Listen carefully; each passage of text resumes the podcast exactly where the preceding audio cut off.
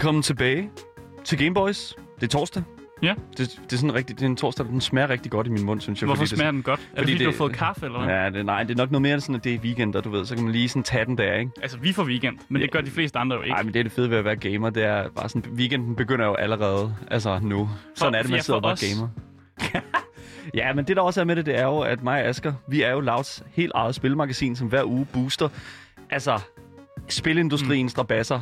Altså, Vi er game, game duoen, som vi er blevet kaldt af nyhederne her Ja, lige siden. præcis. Det, kan, altså, det er jo en kæmpe, kæmpe titel, vil jeg sige Ja. et eller andet sted. Men altså, det vi gør, det er, at vi giver jer lytter derude et uh, virvar af spilanmeldelser. Vi giver jer anbefalinger, både på digitale platforme, såvel som analog platformen. Det er kaffebordet, sammen med vennerne rundt om. Mm. Uh, mit navn, det er Daniel. Og mit navn er Asker, og i løbet af den næste times tid vil vi Danmarks eneste og vigtigste gamer-radioprogram kigge nærmere på, hvad der rører sig lige nu og her i verdens fedeste kultur, nemlig spilkulturen. For i dag, der har vi et interview klar med ingen ringer end komikeren Simon Talbot. Oh. Og det er jo så, hvis han tager telefonen, hvad jeg vil Hvis sige. han tager for, og det Ja. håber vi jo, at han gør. Ja, Og det, Fordi der sådan har er det jo i lidt, øh, radiobranchen. ja, der har været lidt knas på linjen, er det ikke det, man siger? Der er altid knas på linjen. Ja. Sidst vi uh, snakkede med ham, der var han på Molsfærgen. Ja, øh, så det var, det var meget spændende. Men nu håber vi kan komme igennem til ham, og vi kan få lavet et, øh, super interessant interview, hvor ja. Vi får snakket om hans, øh, al- altså primært hans interesse i gaming, men også ligesom hans sådan lidt, lidt udbredning af hans karriere, fordi han er jo i gang med noget lidt, øh, lidt gaming på Twitch og YouTube, hvor han ligesom øh, prøver at slå igennem der, samtidig med at han jo også prøver at komme mere ud på sådan en international scene, fordi han er jo begyndt at, at lave shows på engelsk også. Øh, så Ja. det bliver bare en super fed samtale, som jeg egentlig ser, ser frem til, at vi håber, vi kan have med ham, øh, Ja, og hvis, hvis- han dropper ind. Hvis det går helt galt, Ja. så har vi en plan B. Bare roligt. Det, I kommer ikke til at sidde derude og t- tænke, "Hov, hvor, hvad, hvad så nu? Nej. Det, gør- det gør vi ikke. Så bare roligt. Tag den helt med ro. Hvis det er, øh, at, at det sker, så, øh, så snakker vi om noget helt andet, og det skal nok mm. også blive godt. Så lad os slutte af øh, den her uge af med et super fedt program. Du lytter nemlig til Game Boys.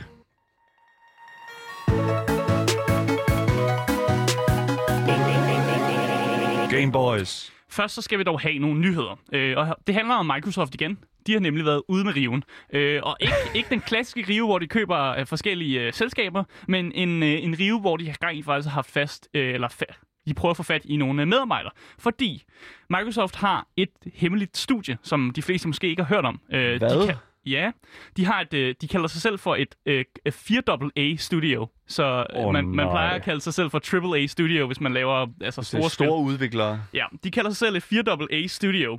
Øh, og det studie hedder The Initiative. Jeg ved ikke, om du har hørt om det, Daniel. Overhovedet ikke. Og jeg, jeg kan ikke lide det her ekstra A. Det, det bliver, jo flere A'er, der er i en udviklers navn, altså omdømme, det er, altså, det er ikke godt. Men, men altså, det virker som om, de er, er, er ved at sådan og, og opgiver sig selv til at lave noget fuldstændig stort. Fordi vi har ikke hørt noget om, hvad de er de er i gang med. Men de begynder langsomt sådan at hyre øh, folk forskellige steder rundt i industrien, som sådan har lavet altså, virkelig gode projekter. Og det er nemlig øh, lykkedes dem at øh, få fat i Lee Davis, som er tidligere Naughty Dog Head of Melee Animation. Men Melee, altså sådan, du ved, Kamp, nærkamps... ja, nærkamp.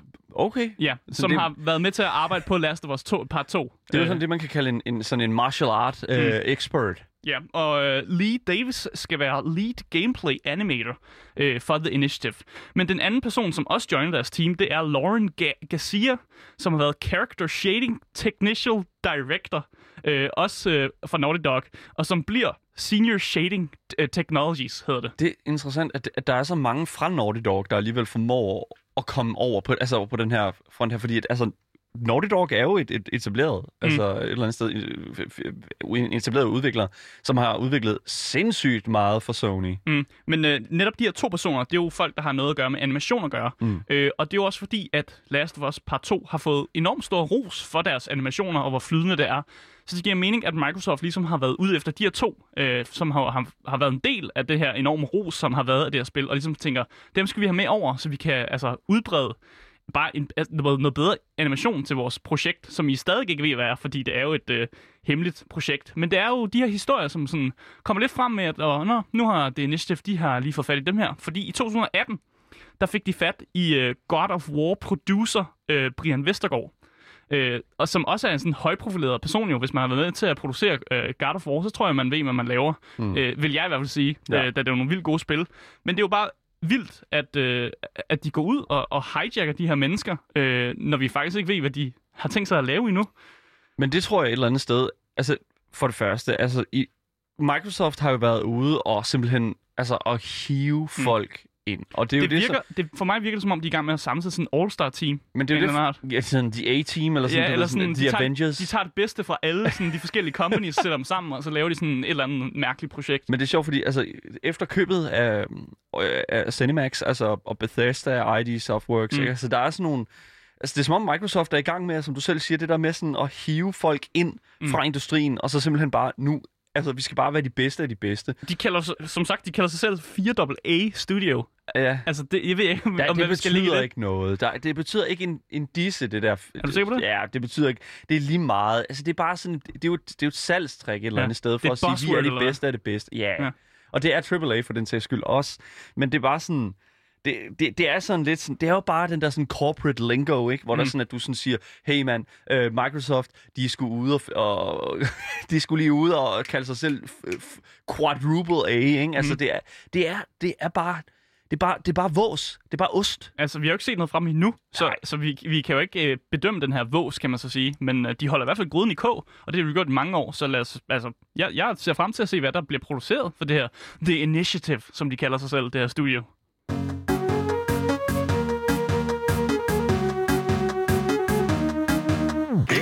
Vi skal faktisk også have fanfaren i gang i dag, tror jeg, Daniel. Hvad, hvad er det for en fanfare? Er det, er det, Det er den gode. Det er den gode, den gode fanfare. Den, den gode, det er ikke klovnelyden. Nej. Det er den gode. Fordi at øh, Sega, som du nok kender, Daniel, de har faktisk 60 års jubilæum. Hvad sagde den? Ja, Så kan vi, ikke, kan vi få Ved du, fanfaren? hvad, ved du, hvad vi kan få? Vi kan få den her. Ah, okay. Ja. Sådan der, så kører vi den. Ja. Ej, det er bare for sjov. Øh, hvad hedder det nu? Øh, Der var fandme ikke meget til nej, Sebak men der der. er heller ikke nogen grund til at... Ja, det eneste, jeg siger, det er bare sådan... Det er fandme nede med lang tid siden, at... øh, Altså, jeg, jeg synes, det er lang tid siden, man har set noget som helst, der stod Sega på. Mm. Men, det er det jo sådan, det, det, det sker der noget med nu, kan jeg næsten forstå på det hele. Ja, altså, de... De kan jo ikke lave, et, et, et, et, et, de kan jo ikke lave noget, der, der fortjener et, hvad kan man sige, et, et godt horn, uden at, sådan, hvad kan man sige, at, ligesom at gøre noget ud af det. Altså, Så man kan sige, det Sega gør, det er jo, at øh, i stedet for, at vi skal give dem gaver, som det normalt er til en fødselsdagsfest, øh, så kommer de og giver os gaver. Ej, De har, simpelthen, fanden. øh, de har simpelthen besluttet sig for, at øh, der skal skulle øh, langes nogle gratis spil over disken, må jeg vil sige. Så hvis man er på Steam, øh, så kan man simpelthen øh, allerede nu hente Sonic the Hedgehog 2 på Steam, og det ved jeg, at du har gjort.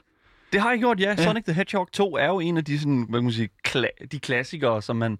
Hvis ikke du har den i dit, dit, dit Inventory. spilbibliotek, Kan du så sige, overhovedet kalde dig gamer? Kan du overhovedet kalde det? Nej, men det er sådan...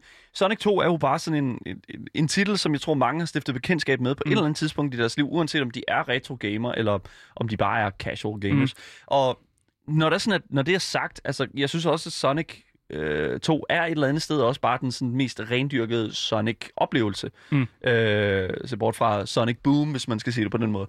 Men det, som jeg synes, der er interessant ved det her, det er jo, at når at en stor udvikler af en eller anden art har en eller anden form for jubilæum, mm. så skal vi jo alle sammen Forkæles. så skal vi jo forkæle, så skal vi jo kildes lidt. Og det synes jeg er fedt, fordi at Nintendo har jo lige haft 35 års jubilæum for deres mm. dejlige mario Men det er jo ikke 60. det er ikke 60, Nej. det er lidt mere, øh, mere end det. Men det, som jeg mener, det er bare sådan, Nintendo lavede jo også et, en form for øh, festivitas, som vi også altså, ligesom Mm. bragte en nyhed her på Gameboys, øh, med at de øh, lavede, altså de, de remasterede, eller fuldstændig remade Mm. øh, mange af de her tidligere Mario-titler. Men og, altså, det, det, som jeg bare synes, det er sådan lidt sådan, de giver, altså, Sega er jo the good guys her, fordi de giver jo en hel masse ting gratis væk. Ja, præcis. Øh, og Sega har også ek- altså, eksisteret siden øh, 1960, hvor de jo faktisk begyndt med først at lave arcade-maskiner. Så de har faktisk været en del af arcade-tidsalderen. Og så er de lidt, lidt fadet væk, og, og de har sgu ikke, ja, de har helt, sådan ikke helt været op i overfladen, men de har altid bare eksisteret og bare været en del af det. Og så har de jo haft de her store franchises som Sonic, som så har holdt dem i live, øh, vil jeg våge at påstå. Ja. Men Udover selvfølgelig, at du kan downloade øh, Sonic the Hedgehog 2 på Steam, så herover de næste par dage, så drypper de sådan nogle forskellige spil øh, udover. Så det første spil, man kan hente, det er det her spil, der hedder Armor of Heroes, som kan hentes fra i dag til den 19. Ja. Bagefter det, øh, i morgen, øh, vil det så være den 16. Så kan man hente Endless Zone, som også kan hentes mellem den 16. og den 19.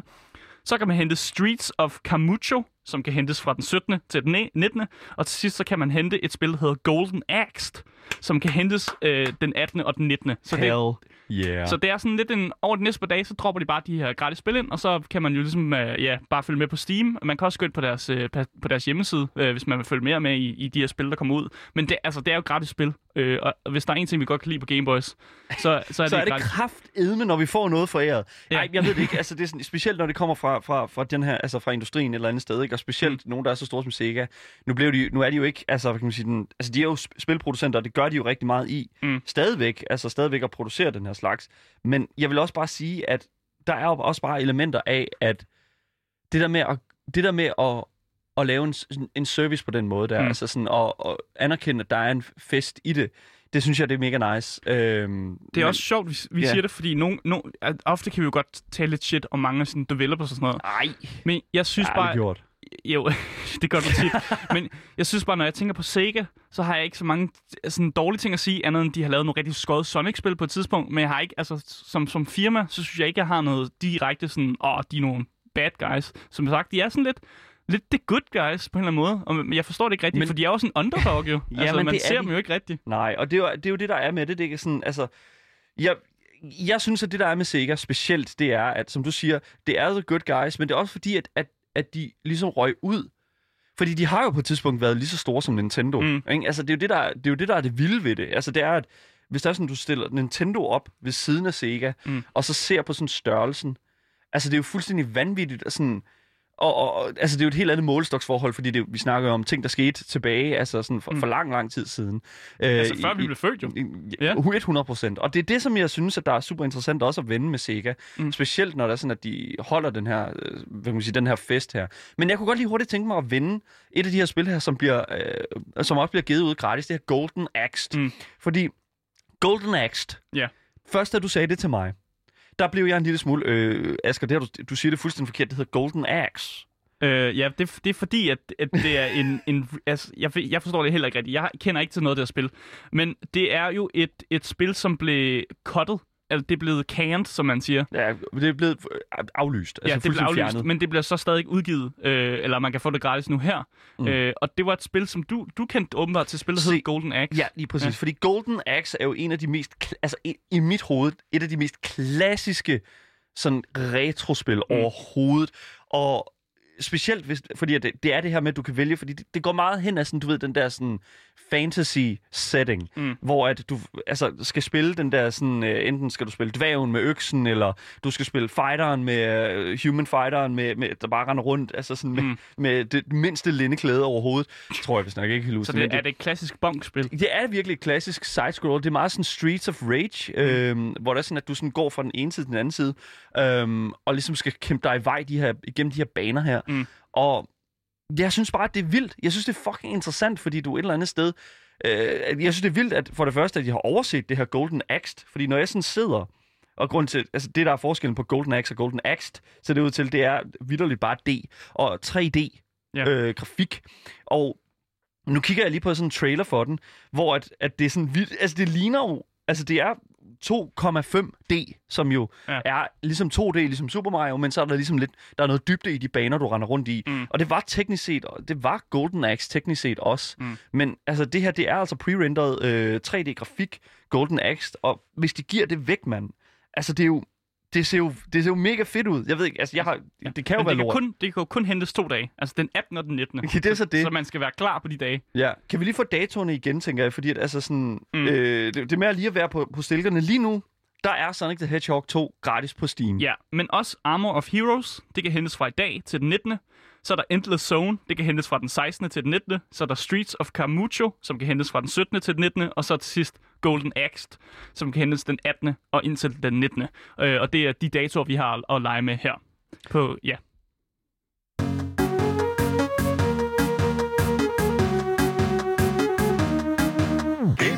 Ja, du lytter til Gameboys her på Radio Loud med mig, Daniel. Og mig, Asger. Vi har ikke kunne komme igennem til den kære Simon øh, Talbot. Ja. Øhm, Altså, det kan være, at han dropper ind, ja, øh, men det, det, det er svært at sige. jeg holder øje med telefonerne. Han er en travl mand, og det er vi også, øh, desværre. Og det er, jo, øh, det er jo sådan, som det er. Det er jo helt fair. Men til gengæld, så åbner det jo ligesom lidt op for, at vi kan snakke om noget, som jeg har altså, jeg har siddet på kanten af sædet. Men det er jo du faktisk ikke den eneste, der har. Nej, lige præcis. Det er jo, altså, det er jo, det er jo også to et eller andet sted, som, som har formået at prøve at få det her skubbet ind Mm. et sted, hvor at, at det gav mening. Ja. Men det er jo det, der er med øh, det er jo det, der er med de her spil her, det er jo, at når ting er i early access, Mm, fordi det er det, vi skal snakke om. Det Vi skal det, vi snakke skal- om et spil i Early Access, og så bliver det lidt en, en, en anden måde, man skal snakke om spillene på. Fordi man skal jo selvfølgelig have i mente, at det her spil er ikke det samme, som der kommer ud til, når det rent faktisk bliver released. Ja. Og det skal man altid have i mente. Ja. Øh, og, og det gør jo også, at jeg på en eller anden måde bliver mere optimistisk for spillet. Fordi sådan som jeg ser det lige nu, så er der en del kritikpunkter øh, om det, vi skal snakke om i dag. Øh, men man har forhøjninger om, at det bliver godt, fordi jeg ved, at det studie, der står bag det, er et godt studie. Øh, og jeg synes også bare, at vi skal, vi skal løfte låget på, hvad det er egentlig er, Skal vi vi skal det? snakke om. skal ja. vi gøre det? Ja, fordi øh, vi skal snakke om Baldur's Gate 3.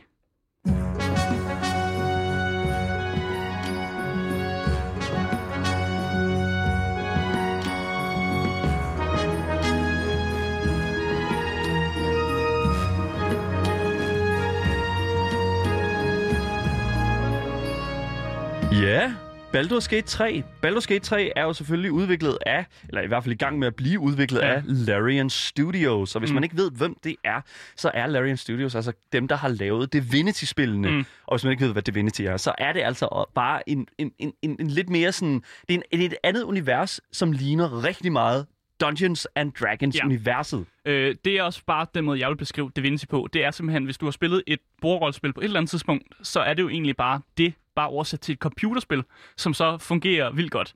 Øh, og det er jo også det, de har gjort her med Baldur's Gate, det er, at de har taget et rigtigt bordrollespilsystem, som er øh, D&D 5e, øh, og så har de egentlig bare implementeret det ind i videospil øh, forstand.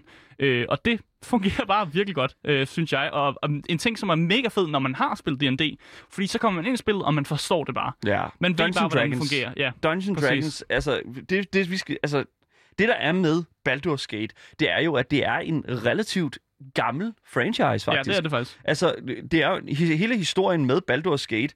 Uh, for det første, Baldur's Gate, det er jo en by Ja, i det er det. altså The Forgotten Realms, Ja, øh, som også har en masse lore tilknyttet til sig. så- Som, som, vi som, ikke går ind i. Det, det, kunne jeg godt, øh, Nej, Asger. fordi jeg er mega meget interesseret i det, og jeg har også, øh, jeg har også en, en bog derhjemme, som fortæller mig en masse lore om Baldur's Gate. Ja. Øh, så det er virkelig interessant øh, med, med den her by, øh, men også at, at altså, det er jo bare fucking den del lore, og så ved man bare, at der er fyldt med en masse sjove ting. Øh, og det er også en ting, som jeg er rigtig glad for med Baldur's Gate, at de har lidt beholdt humoren, som findes i, når man sidder sammen med sine venner og spiller D&D, så er der jo en vis humor, for man prøver jo at gøre det så sjovt som overhovedet muligt. Ja. Og jeg føler, at den der, den der vindebanter, øh, som egentlig eksisterer, den har de sådan beholdt øh, på en rigtig god måde. Øh, og det ser man især med nogle af de NPC'er, man møder, men også med mange af de monster, man møder. Øh, for eksempel øh, kommer man til at møde nogle ogres på et tidspunkt, øh, og hvis man nogensinde har spillet øh, D&D, så ved man, at ogres er sådan nogle store trolde, øh, og de er mega dumme. Øh, og det er bare altid sjovt at, have, altså, at kommunikere med nogen, der er mega dumme, fordi så kan man jo ligesom tage røven lidt på dem. Ja. Øh, og de her ogres er lidt specielle, fordi en af dem er, er en, en lidt klogere ogre end de andre. Men alt det, det kan vi prøve ja. at, at lige så stille at begynde at grave os ned i, fordi jeg kunne godt tænke mig også lige hurtigt at fortælle lidt omkring, hvor hele den her Baldur's Gate franchise, den egentlig har taget sit udgangspunkt. Fordi mm. Baldur's Gate er jo det her computerrollespil, som er udviklet af ingen andre end BioWare, Mm. som man jo kender fra Mass Effect-spillene. Mm. Og Mass Effect er jo også de her sådan multiple choice, den her sådan, øh, det her, det, det, den her udvikler, som forstår at skrive nogle mærkelige historier, som i et univers, som ikke, altså som nærmest ikke kunne være længere væk fra vores eget. Og øh, det, er jo ble, altså det første Baldur's Gate-spil, det blev udgivet tilbage i 1998. Mm. Mm. Så altså, vi er godt og vel, hvad? Jeg blev født i 1997, men jeg, bare, bare lige for at smide det derud. Asger er, Asger Jeg var et år øh, gammel, så- Altså, Asger er hele udviklings eller mellemrummet, der er imellem Baldur's ja. Gate.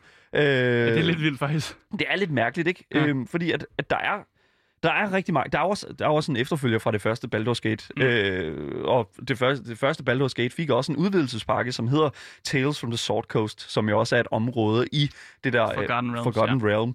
Øhm, og nu bliver det rigtig... Altså, det er rigtig nørdet, det her spil her, og det kan lige så Ja. godt starte ud med at sige, at mig og Asger, når vi kigger på sådan nogle spil her, så tager vi jo udgangspunkt i, hvor vi kommer fra. Ja. Og, Og vi er øh, jo biased. vi, ja, det, det, det handler om, det er, Asger og jeg, vi kan ikke lade være med at kigge på Baldur's Gate 3 fra et Dungeons and Dragons perspektiv. Fordi Ja. det er jo en, en, en ting, Samme som... univers jo. Det er jo ja. det er en ting, som, som Larian Studios har været utrolig inspireret af, da de lavede Divinity-spillene. Mm. At de ligesom har siddet med øh, det, det, her, det, det her spilsystem her, som hedder Dungeons Dragons 5th Edition, Mm. og ligesom prøvet at lave noget, som ikke var Dungeons Dragons, men lignede det. Ja. Og nu har de altså endelig fået muligheden for de fået lov. at, at, at lave noget, der reelt set har så me- altså, dy, dy, helt, altså fuldstændig trækker alt, der er game, både gameplay, historie Mm. og ge, altså sådan, øh, alt indtryk og sådan noget, fra Dungeons and Dragons universet. Og mm. det synes jeg er super interessant, fordi hvem andre end Larian Studios skulle have gjort det, ikke? Ja, det er faktisk svært at lægge fingeren på, hvem ellers der skulle have gjort det. Jeg, jeg tænker sådan nogle... Øh, nu kan jeg ikke huske, hvem der lavede Diablo, men jeg tænker godt, de kunne godt have... Blizzard.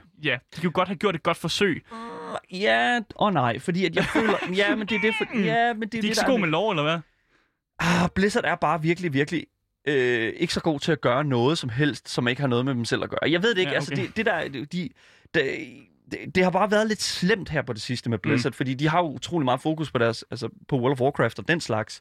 Så jeg synes også, at det er et eller andet sted sådan en ting, som, som, som nok er et eller andet sted er meget godt, at det er landet, hvor det er landet. Men hvis mm. det er sådan, vi skal snakke omkring sådan øh, en, en udvikler, der måske kunne have gjort noget med, øh, med den her franchise, hvis ikke det skulle have været Larian Studios, så er det altså de der øh, In Exile Entertainment, som altså har lavet Wasteland 3. Uh, okay, ja. Der, der, jeg kan godt se noget der, men... Øh, øh, Ja. Fordi det er jo den der Ja. sådan turn-based, og den, altså den, hele den måde, som spillet fungerer på. Altså, det ville ikke have været langt væk derfra. Nej. Men jeg tror bare, at Larian Studios, altså, de har bare meget mere erfaring inden for den her Fantasy, ja. fantasy setting. Og så er jeg sådan set bare glad for, at, at vi et eller andet sted fik lov til at få, altså bare, bare, at vi bare fik lov til at få Larian Studios til at lave det. Fordi mm. alle, ville have, alle ville have Larian Studios til at gøre det. Mm. Men jeg synes, vi skal bevæge os lidt ind i øh, sådan, hvad kan man sige, de lidt mere, det lidt dybere content, Mm. øhm, og de ting, som, som, som der ligesom rører sig ved det. Vi skal lige lave endnu en, øh, en, en disclaimer her, eller Mm. hvad man kalder det, public service announcement. Der kommer nok til at være nogle spoilers, Ja. men igen, spillet, altså Baldur's Gate er 3, ikke færdigt. er i early access, så det er altså stadigvæk i øh, gang med at blive lavet, og, øh, Og det kan jeg faktisk sige, at det vi spoiler i dag, måske faktisk ikke engang er en ting om en uge. Det- Øh, det er og, jo og det. det er jo faktisk lidt sjovt. Ja, men man kan godt se sådan nogle enkelte steder, hvor det er på vej hen, Mm. mm. og øh, det er jo selvfølgelig de tendenser, som vi skal kigge på nu. Gameboys. Ja, du lytter til Gameboys her på Radio Loud med mig, Daniel. Og mig, Asger. Og vi skal altså til at kigge lidt på Baldur's Gate 3 Mm. Early Access Edition. Øhm, Godt lide, at vi bare kalder det nu. Jamen, det bliver vi nødt til, Ja. fordi at, altså, det er, hvad det er. Ja. Men lad os kigge lidt på gameplay, lad os kigge lidt på, altså, hvordan det her spil her, det spiller. Mm. Øhm, fordi, først og fremmest, så vi, synes jeg, vi er nødt til at grave os ned i, hvor tro er Baldur's Gate til Dungeons Dragons øh, mechanics. Mm. Der vil jeg allerede, øh, jeg vil næsten give det en 10 ud af 10 faktisk, på, på hvor, hvor true de er til det. Jeg, Jeg, kan synes, godt det er vildt, du siger ansigt 10 ud af 10. Okay, måske ikke 10 ud af 10, det er faktisk, jeg, jeg går lige tilbage der. Øh, 8 ud af 10, jeg synes, de gør det. Det tog to point fra. Gameboys. Ja, okay. Jeg skulle lige tænke mig om. Men, Okay, fair nok. Men pointen er bare, at jeg synes, de gør det et skide godt arbejde. Øh, selvfølgelig er det ikke perfekt endnu, øh, men det var måske også bare mig, der blev lidt øh, optimistisk der. Øh, It's so good! ja. men jeg synes, det er godt. Jeg synes, det er virkelig. Jeg synes, det er tro til, til det, man forventer ved, øh, ved, ved D&D-universet. For eksempel hele historien, synes jeg er pissegodt øh, lavet. Øh, bare lige for... Jeg, jeg ved ikke, om jeg må give nogle spoiler på, på historien. Vi Må- har givet en Okay, spoiler warning. I starten bliver du taget af en mindflayer, og hvis man kender til mindflayers i D&D, så ved man, at hvis man møder sådan en, så er du fucked. En mindflare er jo sådan en... en, en et, et, det ligner en alien. De bygger- Med øh, sådan, okt, sådan øh, Ja. ja. hvad, hvad kalder man det? De en blæksprutte. De bygger Arme. jo på øh, meget sådan noget Lovecraftian, øh, Ja. kan man godt sige. De ligner jo en Cthulhu og- øh, ja. men de har sådan nogle ting, og hvis man har set øh, Pirates of Caribbean, kunne de godt ligne øh, David Jones lidt. David Jones. Nej, er det ikke den hedder? Nej, Ja. vent. Hvad hedder Davy Jones. David Jones, undskyld. Ja. Da- David Jonas. undskyld, undskyld mig. Men han har også en blæksprutte øh, tentakler. Og de er jo sådan nogle, der kidnapper folk, og så laver de dem også til mindflayers. Øh, og kan også godt lide at høste deres hjerne for at lave dem til minions og sådan noget. Det er vanvittigt ulækkert, det er vi altså nødt til lige at sige. Ja. Ja. Fordi at anslaget i spillet, det er jo dig, der... Altså sådan... Du, du vågner op fanget... på et mindflayer-skib Ja, du, i ja, Avernus, som er et andet realm, end hvor du burde være. det, okay. Ja. Ja. Allerede her, der står jeg lidt af, fordi det er sådan lidt åh, åh. Men fordi Avernus er jo sådan det første lager af, hel- af helvede. Ja, lidt præcis. Og who knows that? Men der er altså... ni lager af helvede i Dungeons Dragons, kan. Selvfølgelig Ja. er der det, Asger. Men Ja. ja. det, der også er med det, det er jo, at, at du, ligger, du er fanget i den her øh, pod her, altså sådan, mm. du er Mm. fanget, du sidder, du er låst fast, på samme måde, som du ligesom er i for eksempel Fallout 4, hvor du sådan er, bliver frosset ind og sådan noget, ikke? Ja. så kan du kun, du kan kun sådan se ting, der foregår, så kan du se den her sådan mindflare, han sådan svæver rundt, og Ja. han er sådan, har de der lange tentakler som mund og sådan noget, og så kommer han hen, og så kan man sådan se, at han har sådan en, en lille madik, eller sådan en, en Mm. hvad, hvad kalder man det? Det er sådan en, en, en ile, Han har sådan nogle, nogle af de der iler, ja. Ja, sådan en ile, som han putter ind øh, sådan over øjet mm. På øh, den her Gith Yankee. Mm. Gith Yankee, ja. Ja. som er en race i Dungeons Dragons, en gul øh, interdimensional øh, dragon rider. Det er mega nice. ja. Nå, det er godt, anyways. du styr på din lov der. Ja, man. Men det der også er med det, det er, at han, øh, den her mindflare, han putter sådan den der ile ind i ind på øjet mm. Af den der, øh, den der frue der, den der dame der, Gith Yankeen. Mm. Øh, og så begynder den der ile der, eller spare sådan, at møve sig ind bag øjet. Ja, den skal ind og sætte sig på... Den skal ind, ja, den skal ind og sætte sig på hjernen jo.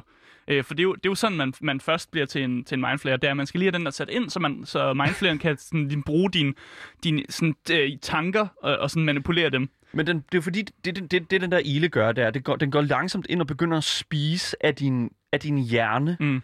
og så begynder den selv at forplante sig og bliver til hjernen. Det er sådan, ja. Jeg forstår det.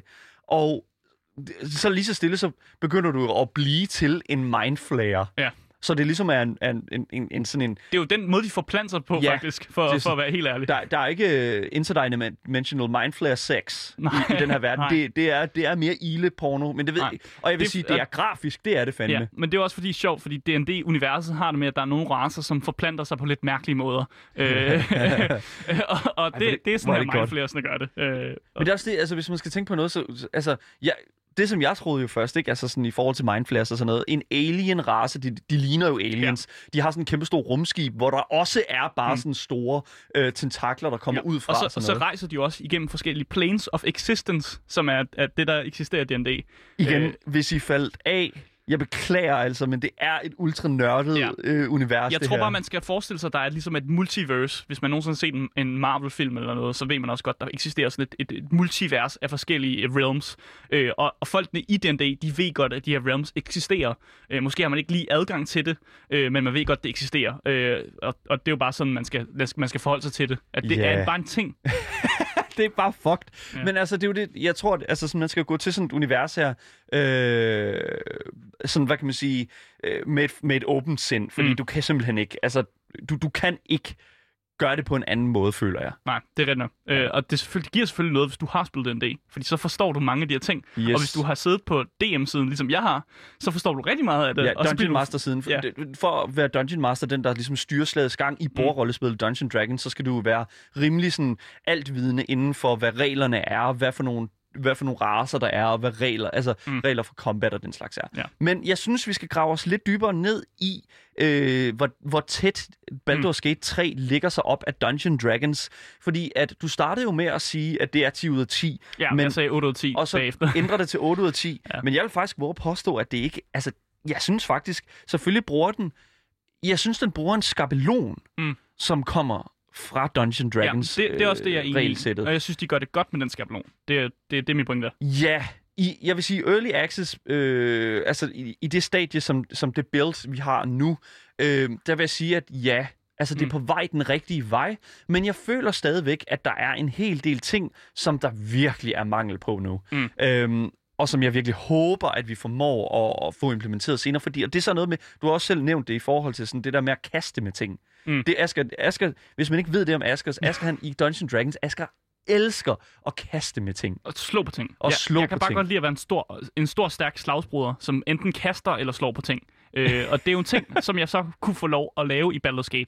Ikke på helt den måde, jeg ville, fordi når man øh, i Baldur's Gate og i D&D, så er der forskellige classes og forskellige ting, man kan spille. Ja. Og de alle sammen er ikke blevet implementeret nu Nej. i Baldur's Gate, og det gjorde mig lidt trist, for jeg kunne godt tænke mig at spille en barbar. Ja, Det kan jeg ikke endnu. kan, den er ikke med endnu. Nej, Øh, og, og, og, og det synes jeg er jo fint nok et eller andet sted. nej, øh, det skulle ikke synes er fint nok. De kan, de kan jo ikke have alle parat på én gang, hvis de skal lave et early access-spil. Altså, så er det måske med et eller andet sted meget godt, at man ikke har det hele på én gang.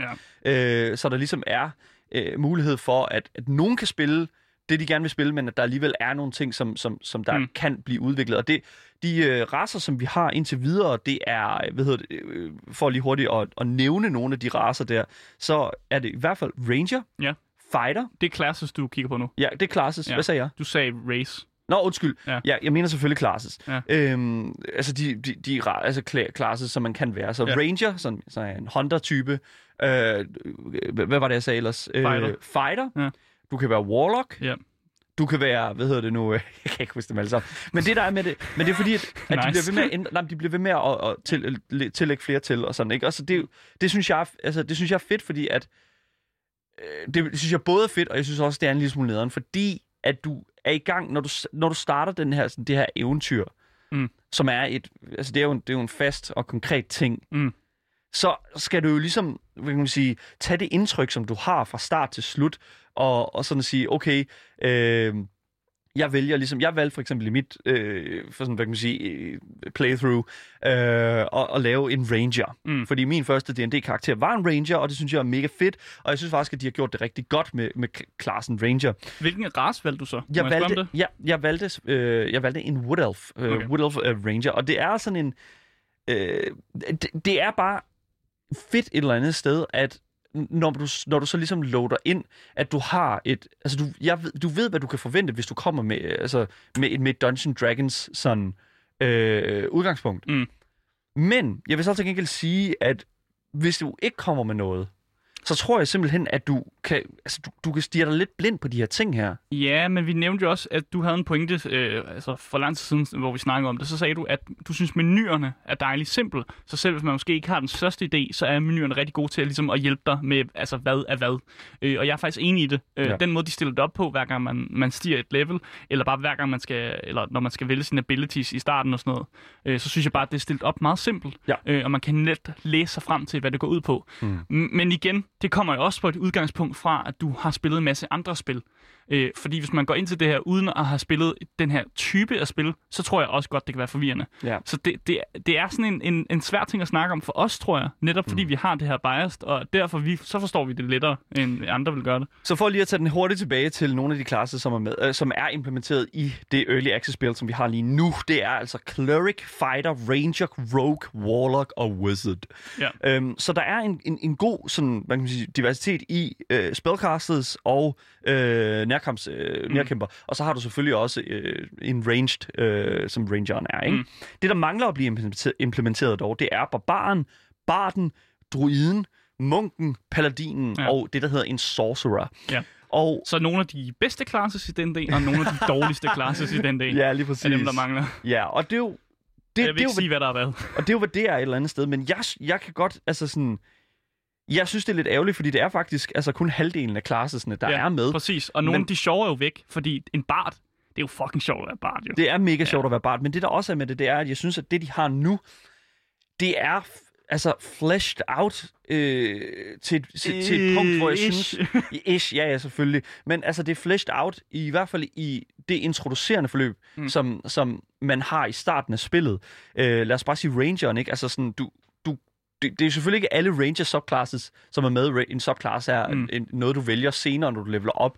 Øhm, og jeg er Beastmaster Mm. øh, som ranger, så jeg kan, godt, øh, jeg kan godt lide dyr, jeg kan tale med dyr, jeg kan lave animal friendship og sådan noget, og jeg kan også, øh, hvad hedder det nu, øh, Du kan lave et dyr. Hidkalde, Ja. ja. øh, hidkalde et dyr af øh, en ørn og et- en bjørn og en, en børn, og nej, eller en, en ulv. Du kan kalde børn. Ja, det er faktisk meget sjovt, fordi at Wow. det, det, der er med det, det er, at øh, det er et virkelig, virkelig tidligt stadie, som vi stadigvæk er i. Og øh, det gør så også, at mange af de her ting her, som der er med, øh, sådan noget som for eksempel det der med at hidkalde Mm. øh, en- animal companion, som det hedder, som ranger, øh, det er, ikke, det, det er ikke lavet godt. det, er ikke, det er ikke et godt sted. Det er ikke færdigt. Nej, Lad os sige du det på den fortalte i måde. hvert fald, at der var nogle glitches med, yes. at du bliver angrebet af folk, som tror, at du er ligesom hidkalder en rigtig bjørn. Ja, det der er med det, det er, at øh, der sker det, at vi øh, i Dungeons Dragons er der det, der hedder et long rest. Og når du laver et long rest, så øh, får du alle hvad kan man sige, dine spell slots tilbage, dem du bruger på at kaste spells, og du får også HP tilbage, de, Mm. altså de livspoint, som... Ja, og andre øh, abilities og sådan Og, noget. ja, lige præcis. Du, du, du, laver, du sover ikke, og så føler du dig frisk igen dagen efter. Det, så simpelt det kan forklares. Men så er der jo selvfølgelig også det element øh, af, at øh, man kan interagere med hinanden i den her camp, det er det her Mm. downtime. Ja, fordi udover ens egen karakter, så har man jo nogle, nogle det, der hedder companions, altså Ja. nogle, nogle personer, som ligesom er med dig, øh, som du stifter bekendtskab på. Øh, og der havde du jo et run, run in med en af de her øh, NPC'er. Yes, så der er jo ham her karakteren Will, hedder han, og han, han, er, en, han er jo en fejlfyr, men det ved jeg faktisk øh, kun fordi, at jeg har læst om ham, fordi at da jeg mødte ham, så, øh, og fik ham med i min, øh, mit, mit, min gruppe der, man kan være øh, en til fire øh, karakterer mm. i din gruppe, hvor du styrer dem alle sammen. Øhm, og øh, når man så ligesom kommer ind i den her camp her, så står de, alle de her karakterer, plus dem, som ikke kan være i din gruppe, Mm. øh, i den her camp. Og jeg øh, kommer så ind i campen, og jeg har jeg er jo ranger, så jeg har jo hidkaldt min bjørn, og bjørnen den kommer med. Mm. Det kan Will fandme ikke lide. Nej. Så lige så når jeg kommer ind i min camp, så begynder han bare at begynder han bare at angribe den der bjørn der. Mm. Og så er jeg nødt til at slå Will ihjel. Yeah. det var sådan, hvad sker der, mand? Og det er jo fordi, åbenbart, jeg har googlet det, og åbenbart lige nu Will i det build, som vi har, eller jeg siger build, den tilstand, som Early Access Baldur Gate, Baldur's Gate 3 er i lige Mm. mm. nu, ja, det, det, der kan Will altså ikke lide øh, dyr, som er blevet hidkaldt af en eller anden mærkelig årsag. Og han jo selv en warlock, som faktisk kan hidkalde... Hidkalde. En, en, det, der hedder ting. en imp. Og altså, jeg, jeg er bare sådan lidt, altså hvad er det, der foregår? Og jeg har en teori om, hvad det er, der foregår. Mm. Det, der sker, det er, at ja, vi loader ind i campen. Ja. Nu bliver det lidt teknisk, men vi loader ind i campen, og bjørnen, der loader ind, bliver loadet ind som en almindelig bjørn i spillet, altså en, en fjendtlig bjørn. Mm. Men så lige så snart jeg loader ind, får en connection med bjørnen. Fordi at bjørnen er lavet af min magi, men magien loader ikke ind, før, altså før bjørnen loader ind. Så det er sådan, bjørnen... det, er bare, det er så dumt. Det er som om, at der er nogle checks, som bliver lavet i en forkert rækkefølge Ja, her. der er noget programmering, som, Som- øh, ja, lige sidder præcis. lidt skævt. Og jeg ja. synes faktisk, at det understreger ret godt det stadie, som, som, som Baldur's Gate 3 er i lige nu, sådan på Ja. ja. sådan gameplay-mæssigt. Altså, man ville jo faktisk være, man ville være ret skuffet, hvis ikke man vidste, at, at det her var en early access. Øh, og vi, skal, vi har ikke engang snakket om prisen endnu, fordi det er en ting, hvor, at, øh, hvor du har været lidt op i et røde felt ja, over prisen. Den kan vi tage til sidst, fordi at jeg synes, at der er nogle ting, som, som taler for prisen, og jeg synes, der er nogle ting, der taler imod prisen. Ja. Men det, der er med det, det er også i forhold til, hvis der er sådan, du snakker sådan omkring sådan, at begive sig rundt i den, i den her Mm. verden her. Fordi det er jo også en ting, øh, som, som er rigtig fed ved det her univers. Det er jo det der med sådan at gå på opdagelse og øh, møde de her karakterer. Og jeg er nødt til at sige, at de karakterer, som du støder ind i, er vanvittigt gyldne. Altså, de er så vanvittigt Ja. grineren. Ja. Og det er, det, og de er, de er vanvittigt nice. Det føles som om mange af de companions, man har med i hvert fald, det føles som om, at det er en, en anden person, man har siddet med rundt om bordet, som har lavet en karakter. Så de har de der elementer af, af humor, som er der. Øh, for eksempel, jeg har snakket rigtig meget om, at jeg elsker øh, den karakter, der hedder Gale. Øh, og Gale er en, øh, en wizard, som øh, kommer ud af en portal lige pludselig. Øh, og han er bare sådan... Hvis man har nogensinde spillet D&D med en wizard, så er de sådan... Oh, yes, I enjoy wine and my wizard tower and my cat. Øh, og det er egentlig bare sådan, han er. Han er bare indbygget charme og wizardry i, i sig selv. Øh, og for mig, der er det bare den perfekte sådan, D&D-experience, som jeg har haft med andre spillere, som jeg har spillet sammen med rundt om bordet, som har spillet en wizard. Øh, og det er, det er bare mega fedt, at, at de har inkorporeret det her. Øh, så er der også en rogue, som hedder Astorian. Øh, ham her, Astorian, er bare sådan typisk sådan... Man kan ikke rigtig stole på ham, fordi han er en rogue. Øh, han er også lidt, øh, lidt, lidt... Der er nogle hemmeligheder ved ham, øh, og man finder ret hurtigt ud af, mega spoiler alert, at han vist er det, der er et vampire spawn. Det vil sige, at han har vampyrblod i sig, øh, og derved så kan han jo teknisk set ikke dø, fordi hvis han dør, så kommer han bare tilbage igen. Øh, og han sover heller ikke rigtigt, fordi han, han er jo vampyr. Øh, til gengæld så er han heller ikke så glad for rendende vand, fordi rendende vand giver ham i, i, i skade, øh, og så er det bare dumt at løbe igennem floder med ham.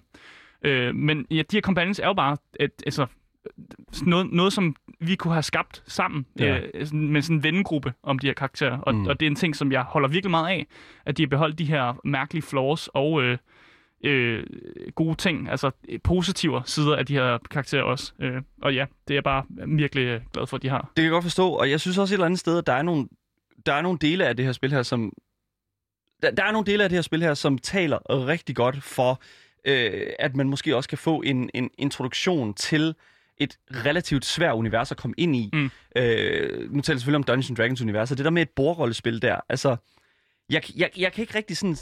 Altså, du skal jo have en stor gruppe mm. et eller andet sted, hvis du skal spille et... Eller mindre gruppe, men ja. ja, jo, okay, men du skal jo have en gruppe mennesker, som, som kan sidde og ligesom forplante sig og, og sætte sig ind i det her mm. univers her, uden øh, og så samtidig selvfølgelig også altså, have en interesse for at mødes sådan semi-regulært. Ja. Og det er jo det, som jeg synes, at sådan et spil som, som Baldur's Gate 3 kan gå ind og li- virkelig at støtte op om. Ja. Altså, det er virkelig øh, fedt, at, give, at folk ligesom kan få den introduktion Mm. til det her univers her, uden at skulle ligesom at committe sig til Ja. øh, det her univers. Altså nødvendigvis, fordi man, lige nu kan man jo man kan både spille multiplayer og singleplayer det her spil, øh, men jeg vil faktisk anbefale, øh, det, det er måske bare min personlige præference selv, jeg kan bedst lide at spille det singleplayer, øh, fordi så bliver det på mine egne præmisser, at jeg ligesom øh, går, øh, går ind til det her spil øh, og har det sjovt med det.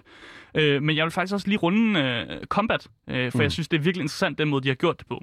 Fordi hvis man har spillet det Dungeons Dragons, så ved man, at der er nogle forskellige actions. Øh, der er en, en main action, så er der en bonus action, øh, og så er der noget movement. Øh, Ja. Og det er, jo, det er jo pretty much også det, de beholder. Øh, og det var der, vi også før, før snakkede om den her skabelon, som de beholder. Mm. De beholder jo de her grund, grund-actions, man har.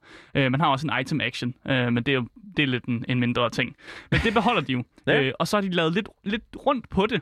Øh, og det, hvor jeg synes, det er rigtig sjovt, det er, at man kan skubbe til folk. Det øh, er her, hvor jeg føler, ja. at, at Larian Studios, som har udvik- altså udvikler på Baldur's Gate 3, simpelthen...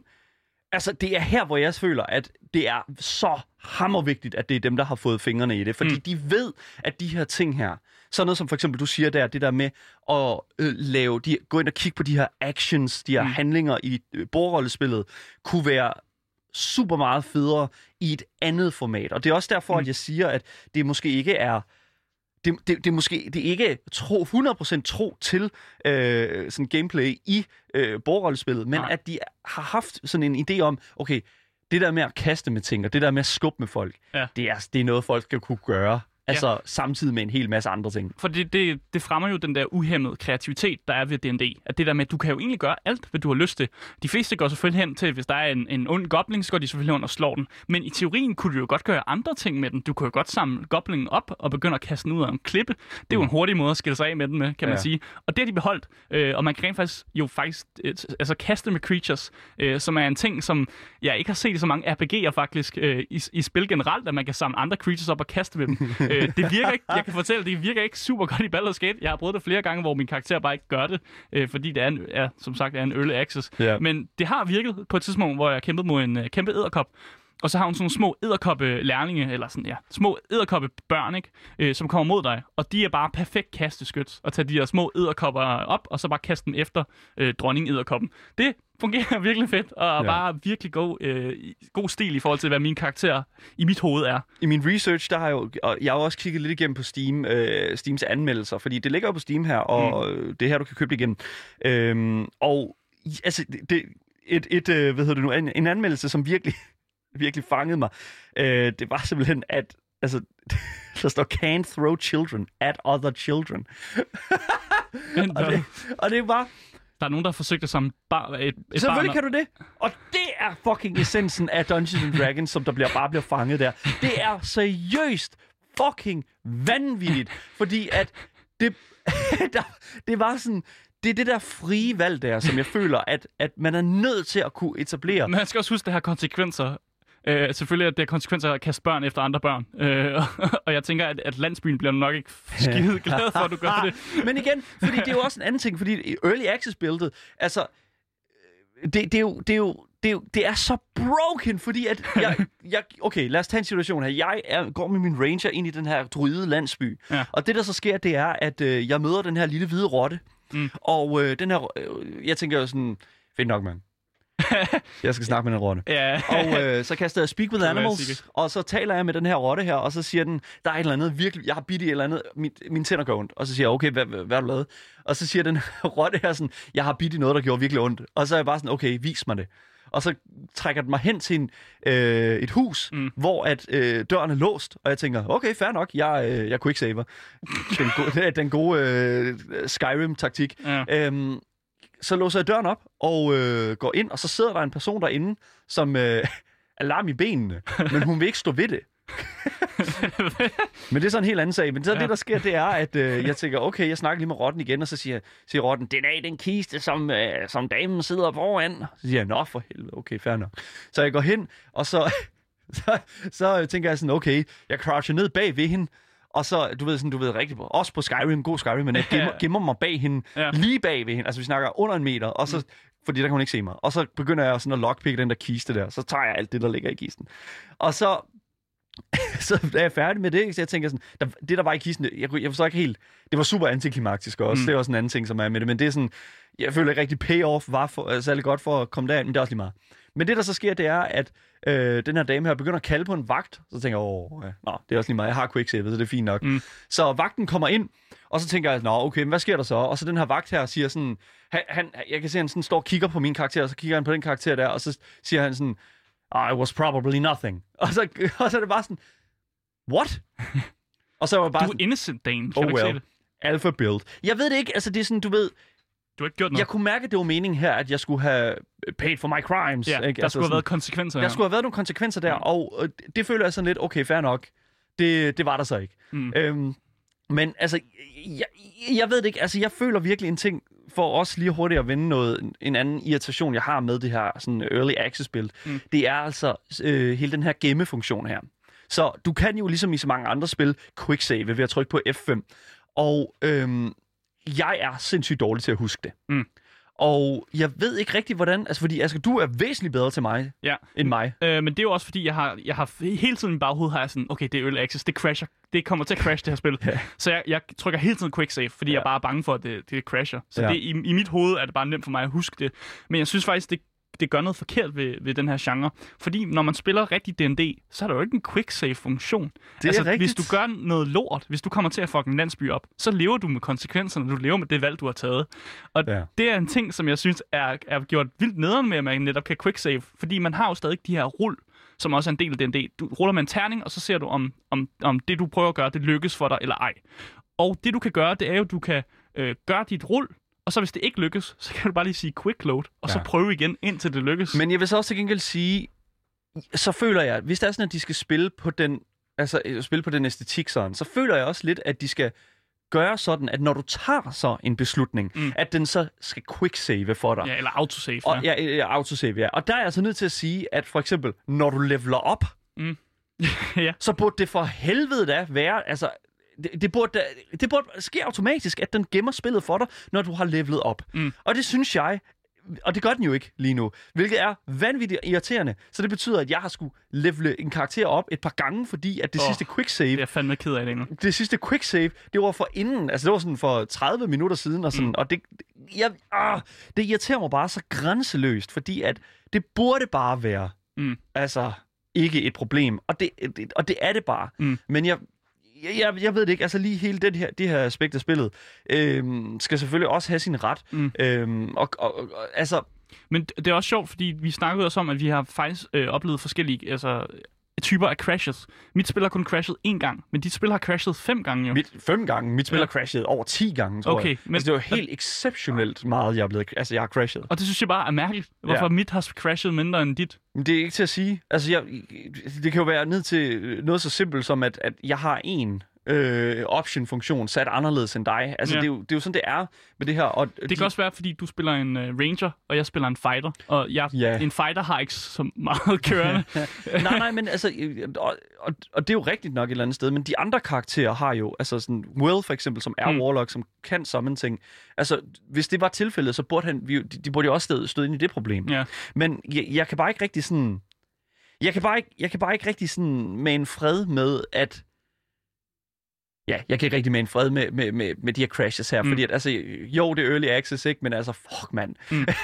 Men de, hver dag, så føler jeg føler helt altid, der er en ny patch til det her ja, spil her. Ja. Og det er også Og en ting, jo- jeg vil rose dem for. Ja. Øh, fordi de er, der er allerede kommet sådan 3-4 patches Ja. ud. Og en Øh, patch er, hvor, de sådan, hvor at Larian Studios lige siger, åh, oh, der var en fejl her, øh, den har vi fikset, og mm. så skal du lige opdatere spillet. Og det er jo sådan en, en early access øh, ting. Altså, det er, jo, det er jo sådan, det er. Og de lytter virkelig også til community. Det gør de, Øh, og det synes jeg også er Ja. mega vigtigt, at hvis, når community siger, hey, der er det problem, så gør de noget ved det. Eller Ja. de forsøger i hvert fald så hurtigt, de kan at gøre noget ved det. Ja. Men jeg synes også, vi skal runde prisen. Nu, Skal- vi, bliver nødt til, vi vi bliver runde nødt til at prisen, runde prisen. Ja. Ja, okay. Øh, for de koster 60 euro. Oh. Øh, 60 euro for et early access spil, som først kommer ud om et år. Øh, Daniel, hvad er din dom her? Dude! oh my god. Du kan jo ikke, altså, det er jo... Ah, den er også svær, ikke? Fordi det er sådan, Minecraft, altså, er jo den ultimative sådan early access historie. Det kom ud, var lidt billigere, og jeg, jeg kan ikke huske, om prisen ændrede sig. Det tror jeg faktisk ikke, den gjorde. Det kan godt være, den gjorde det, ved jeg ikke, jeg kan ikke huske. Men det, der er med det, det er, at jeg føler, at 60 fucking euro, altså, det fortæller jo selvfølgelig, jeg sagde jo lidt i forhold til sådan, at der er nogle ting, der taler for prisen, og noget, der taler imod prisen. Mm. Og jeg vil sige, at det, der taler imod prisen, det er klart, at der er et helt år til, at vi har et færdigt build Ja. af spillet. Selvfølgelig er der noget stabilitet, som sikkert træder ind Mm. øh, lidt tidligere.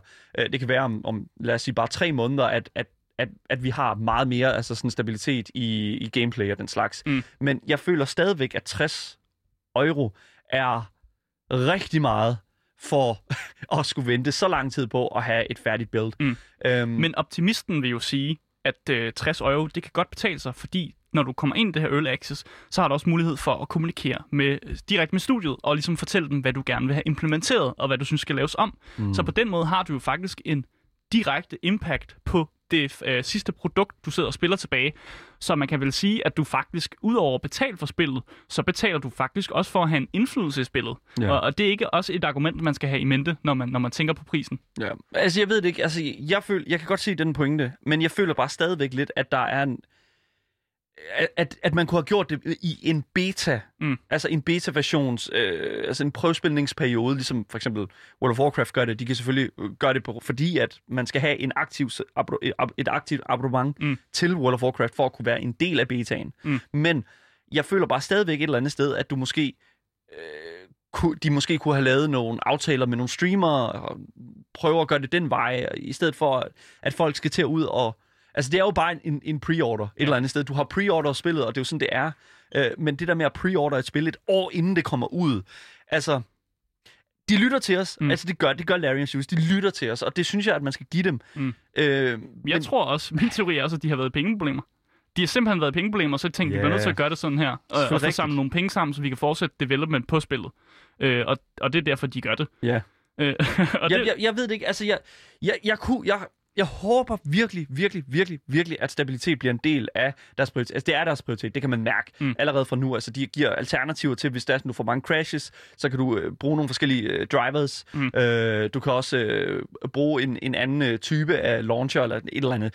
De giver en hel masse alternativer til dig, som, som oplever de her problemer med spillet. Mm. Øhm, men men der, dermed sagt, så vil jeg også sige, at selvom at du har en high-performing computer, så, smød, altså jeg, så er der stadigvæk nogle ting, nogle stutter, altså grafikstutters og sådan Mm. den slags, som, som er meget teknisk selvfølgelig.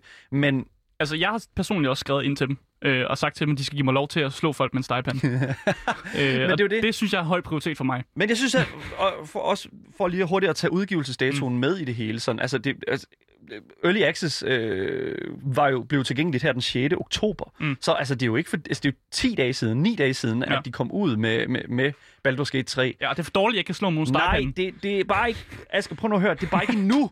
du kan bare ikke slå dem endnu. Uh, Men 100 procent, jeg synes, kommer at... jeg til det? Det gør du nok. Tak. Men jeg synes et eller andet sted, at de er et godt sted. 60 dollars er, 50 euro er bare lige lidt stejlt. Mm. Og det er derfor, at jeg vil afslutte øh, hele den her sådan, samtale omkring Baldur's Gate 3 med at sige til dig, som sidder på vippen, sidder på kanten af sædet med at, med at skal købe det her spil her. Altså, Hvem mener, du elsker hvad, del? hvad vil du have ud af ja. det her spil? Fordi hvis du vil have en stabil oplevelse ud af det, så har du det altså ikke endnu. Men hvis det er, at du føler, at hey, jeg vil gerne være med til at udvikle på det her spil, jeg vil gerne være med til at have en stemme i det, Mm. Så kan Baldur's Gate 3 altså sagtens leve op til det.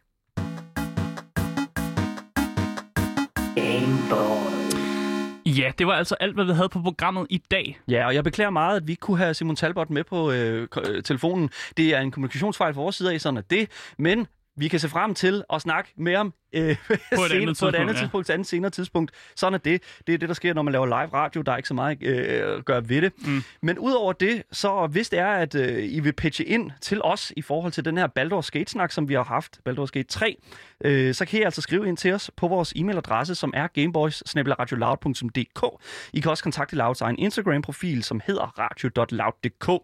Dagens program det kommer ud som podcast alle vegne, så længe du søger på det gyldne navn. Gameboys. Ja, der er ikke mere at sige, end at det har været en fornøjelse at sende for jer, og vi ses selvfølgelig igen næste uge, når vi er tilbage med Gameboys.